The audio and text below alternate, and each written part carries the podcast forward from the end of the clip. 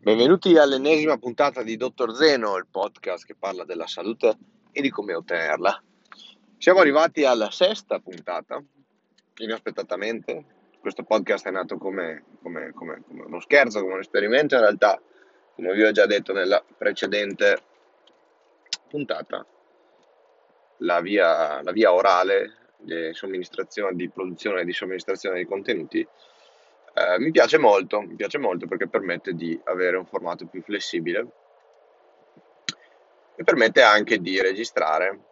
ad esempio, eh, mentre si sta facendo altro,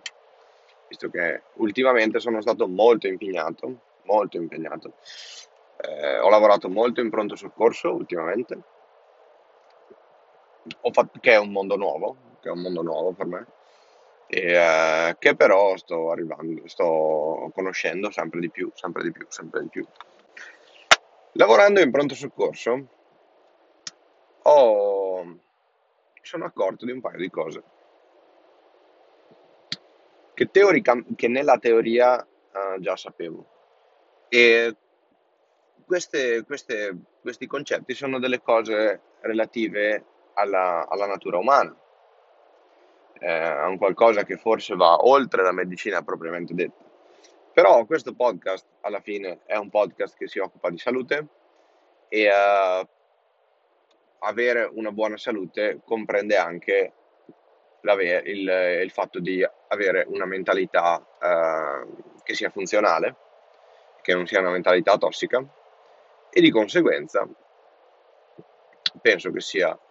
importante anche che io parli oltre che di biochimica e di, e di molecole e di cibo e di sport, penso che sia importante anche che io parli delle dinamiche nelle relazioni umane,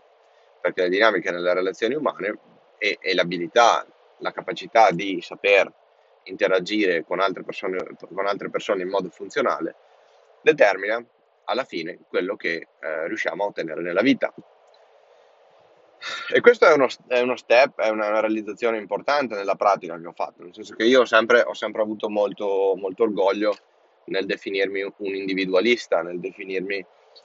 una persona che, che non ha bisogno di altre persone per, per fare le cose che, che, deve fare. Però quando si lavora in pronto soccorso ehm, a gestire l'emergenza-urgenza, di sicuro è importante sapersi rapportare, sapersi relazionare con le altre figure professionali che sono presenti eh, all'interno della struttura e anche all'esterno della struttura. E quindi ultimamente sto riflettendo molto sul concetto di leadership e la leadership non è eh, quella che magari qualcuno si immagina, cioè il fatto di dare ordini, ma la leadership anzi è la capacità di saper guidare un gruppo di lavoro verso un uh, risultato in modo efficiente ed efficace. Efficiente vuol dire che si ottiene il risultato, efficace vuol dire che non si sprecano forze nell'ottenere il risultato. Naturalmente eh, questi sono dei concetti che a qualcuno potranno sembrare dei concetti eh, presi, dal mondo, presi, dal mondo, militare, perché in effetti eh, ci sono, delle, ci sono delle attinenze, ci sono delle similarità, però il mondo militare fa semplicemente parte della, della natura umana. Eh, concetti come leadership, come, come disciplina, come eh, linee guida, come eh, pianificazione sono presenti sia nelle attività ci- del mondo civile sia nelle attività del mondo militare e perché in comune hanno, che, hanno la natura umana, quindi la, il fatto che le persone che si, si impegnano in queste, in queste attività sono umani. E di conseguenza, ad esempio, mi sono reso conto dell'importanza della comunicazione uh, sia verticalmente sia orizzontalmente. Verticalmente vuol dire la comunicazione con uh, lungo la, quella che si chiama in gergo la catena di comando. Okay? Quindi, ad esempio, io da medico devo saper comunicare in modo in modo mm, efficiente ed efficace sia con il primario sia magari anche con, con gli infermieri, con gli OS, con i volontari, eccetera. E al contempo devo anche saper fare una comunicazione orizzontale. Comunicazione orizzontale è comunicazione con gli altri colleghi, interni alla struttura ed esterni alla struttura. In questa comunicazione naturalmente l'obiettivo è quello di risolvere i problemi che si presentano davanti. E qua c'è un po' una, una, una, una dicotomia, nel senso che bisogna risolvere i problemi che si presentano davanti, ma senza semplicemente scaricarli a qualcun altro. Perché eh, bisogna vedere il problema non da un punto di vista individuale, ma da un punto di vista eh, più strategico e meno tattico. Okay? La differenza tra la tattica e la strategia è che la tattica è la situazione singola che ci si trova davanti, mentre invece la strategia è una visione di più ampio respiro che, che comprende vari momenti tattici ma che va oltre. Okay? Ed è importante ad esempio capire che eh, non, è, eh, non, è, conveniente per risolvere eh, problemi tattici ehm, mettere eh, diciamo, mandare fuori strada la strategia generale. La strategia generale, ad esempio, di quando si lavora in pronto soccorso è quella di fare in modo che i pazienti che entrano con vari, eh, che accedono al pronto soccorso con vari livelli di, di gravità, ok, ci sono i codici bianchi, ci sono i codici verdi, ci sono i codici gialli, i codici rossi, e um, bisogna trovare una soluzione nell'immediato ai problemi di salute di queste persone. Io mi occupo, mi sto, mi sto occupando dei codici, dei codici cosiddetti minori, cioè prevalentemente dei codici verdi, dei codici bianchi e in realtà anche di qualche codice giallo. Però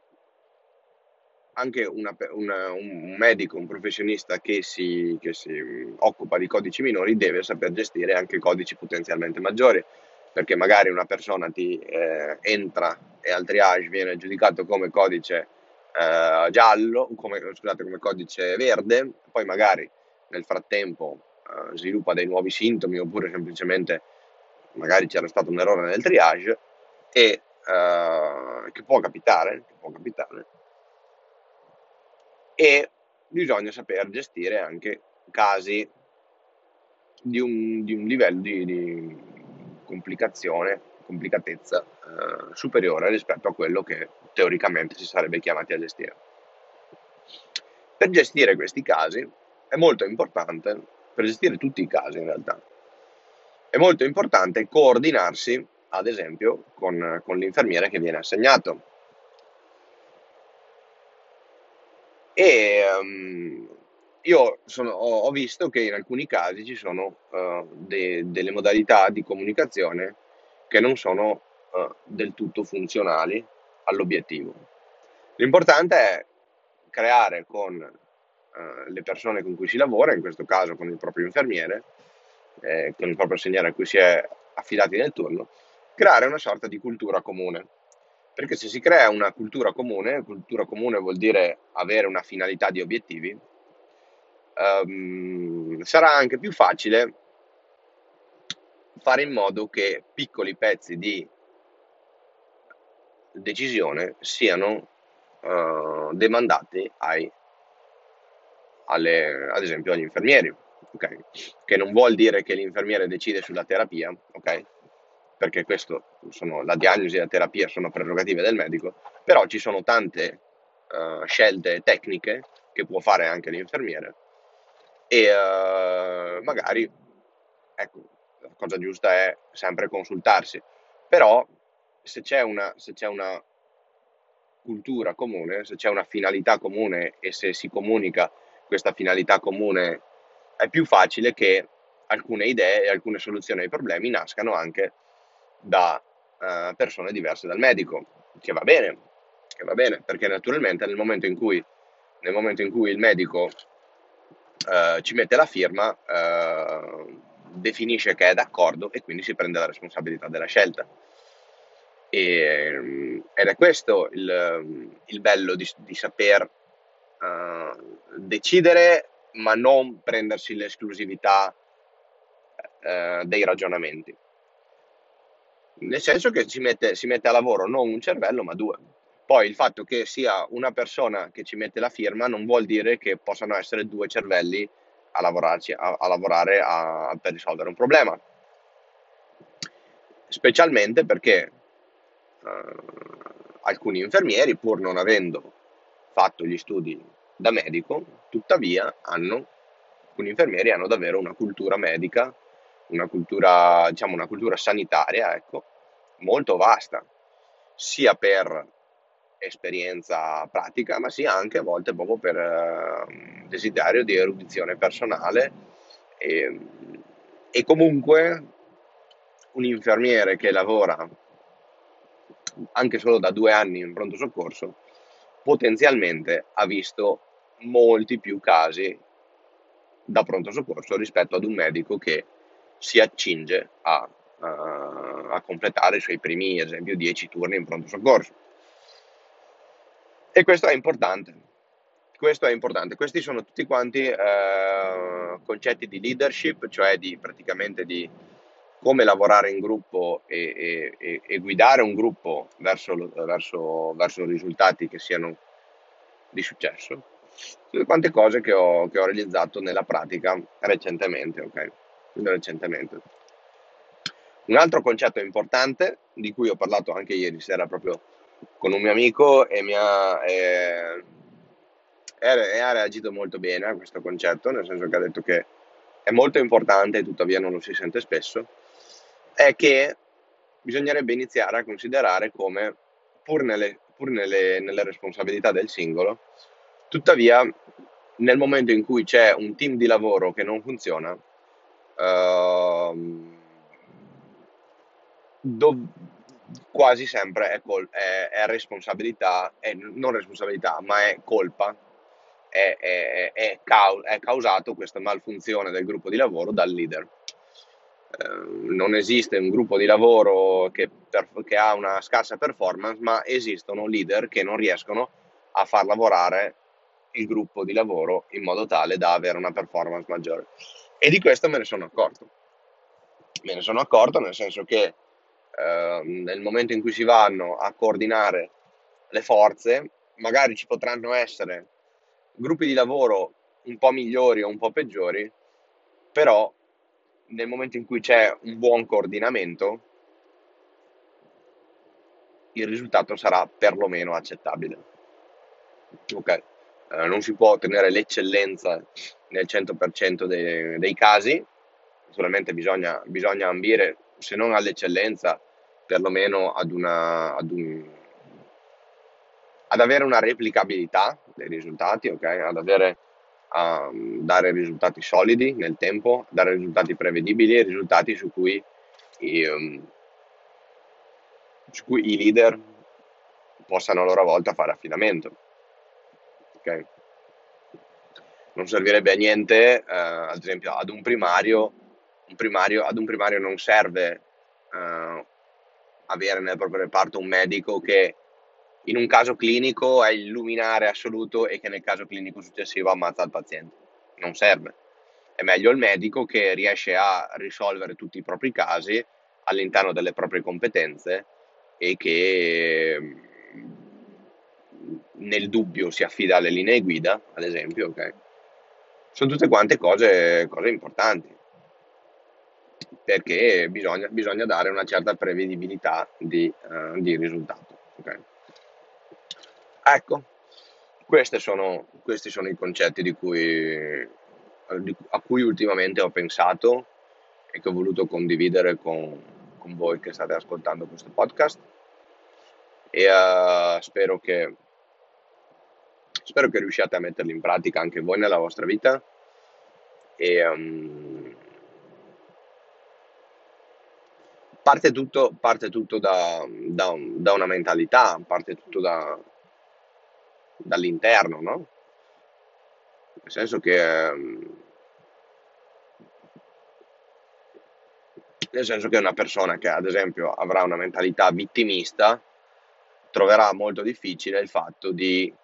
doversi confrontare e mettere in gioco uh, sia con i pari livello, sia, sia con i pari grado, sia con gradi eh, maggiori e minori della catena di comando perché si sentirà sempre, si sentirà sempre in una situazione scomoda, mentre invece una persona che riesce a, a, ad accettare il proprio ruolo e a svolgere la propria mansione in modo, in modo diligente è una mentalità diversa. E in ciò si inserisce anche, in ciò si inserisce anche l'aspetto biochimico, in quanto ho notato che uh, una persona che si alimenta meglio ha più energie. Una persona che vive meglio in generale ha più energie. Uh, perché vuol dire che dà al proprio organismo degli stimoli di nutrizione, di attività fisica, eccetera, che energizzano il sistema. Degli stimoli che vanno a eh, rilasciare energia per lungo tempo. Ad esempio,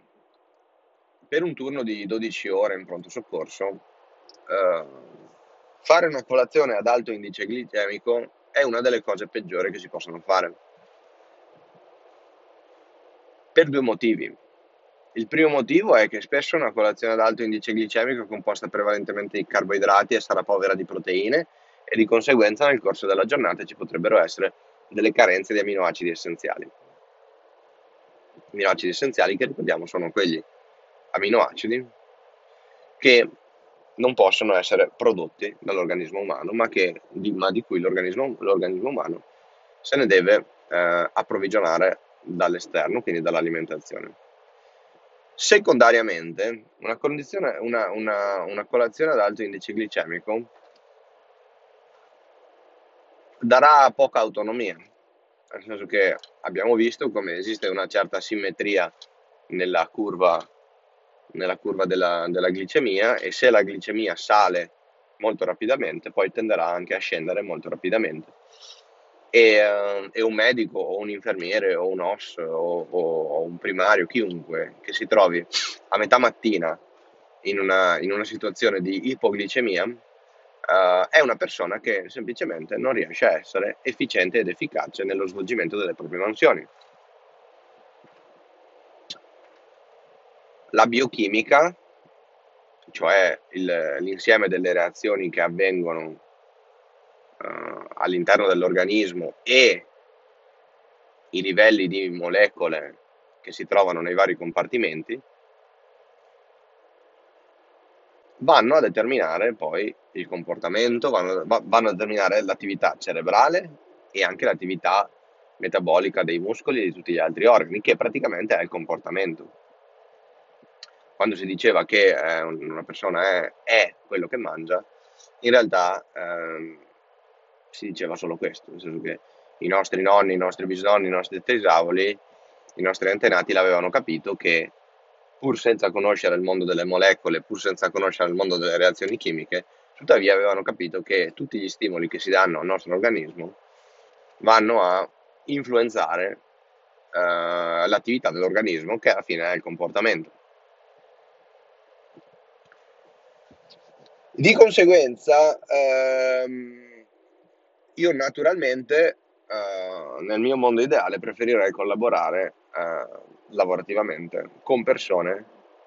che hanno che sanno gestire la propria biochimica in modo tale da avere ridotti sbalzi di energia all'interno della giornata. Perché se una persona ha troppi sbalzi di energia uh, non sarà prevedibile nel, nel, nella propria reazione. Vuol dire che sarà una persona che magari eh, in un momento è molto efficiente eh, e riesce a fare tante cose, mentre invece magari due ore dopo, quando, quando, quando, il picco glicemico si è trasformato in una valle glicemica, magari sarà una persona che non, non, non la,